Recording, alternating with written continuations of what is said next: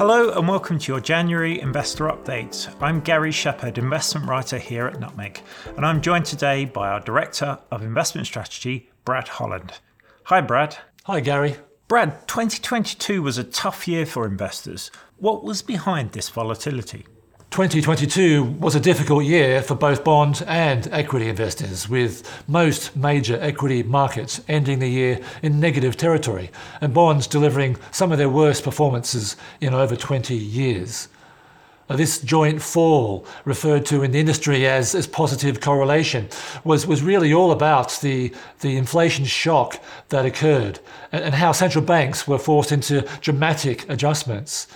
These two things, the inflation shock and the dramatic central bank response, uh, were a challenge for bond markets, causing bond prices to collapse. Uh, the extent of the losses experienced in bonds is usually the preserve of, of much riskier assets. The speed and size of this bond collapse and the impact of inflation on consumer demand also caused most stock markets to fall in 2022. The US was down just under 20% for the year. European markets were down 12%. Japan was down 4%. But the UK large company index, the, the FTSE 100, actually bucked the trend and rose 4% in the year. It seems strange to hear that UK equities had a positive year, given how much bad news we saw in the domestic economy throughout 2022. What are the reasons behind this? Well, it was UK large caps that did so well. Uh, smaller and medium sized companies suffered the, the same poor performance of most other markets. Um, there are several key reasons. Uh, first, the pound depreciated by over 10%. So, so large companies with foreign profits uh, had these translated into sterling at the, at the better foreign currency exchange rate. Uh, the same factor also helped Japan's large companies to limit their loss in 2022. But there were two differences between Japan's overall small loss and the UK's overall gain. And the first is the UK's higher dividend payments, and, and the second is, well, the impact of energy prices. Around 14% of the UK equity index is made up of oil and gas companies, while the Japanese are energy consumers, not producers. Also, the UK benefited from um, some healthcare and material company performances.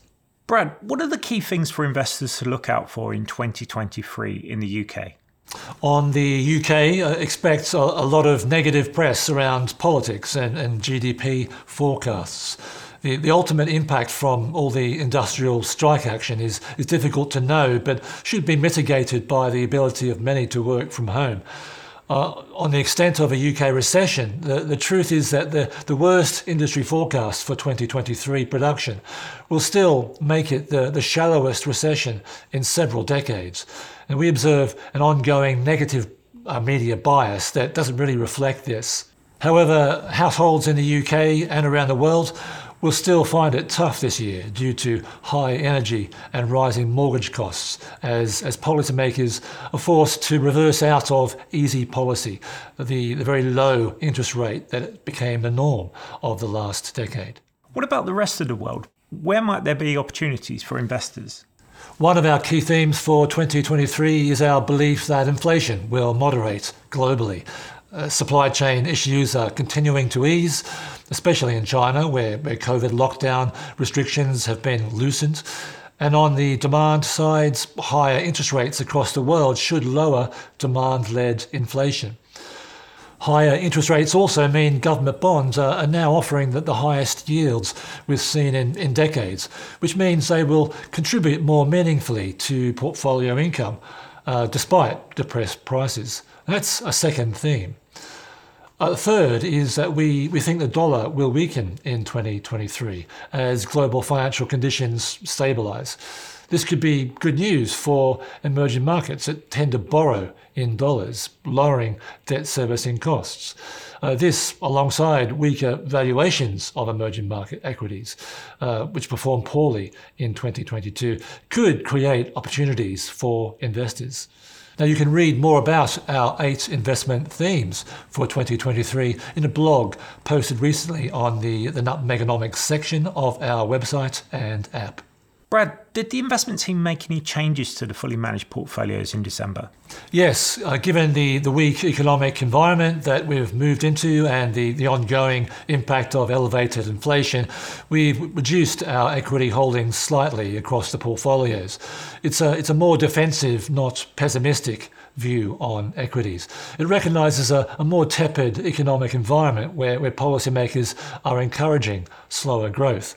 Uh, we have, in fact, uh, increased or maintained our exposure to, the cheaper equity markets, uh, the UK and emerging markets, while, while limiting our exposure to, to more expensive ones, notably the US. With some of the proceeds, we've invested uh, into more high yielding fixed income assets like investment grade and, and high yield corporate bonds. Um, again, we explained all these changes in, in more detail in a blog about our positioning going into 2023, which you'll find on the Nutmegonomics website. As usual, uh, throughout 2023, the investment team will keep you updated via regular blogs, the, the monthly investor update, as well as the mid month view from the investment desk videos. Thanks, Brad and thank you for joining us. If you have a topic you'd like us to discuss in next month's investor update, you can contact us via email or on our social media channels. Thank you.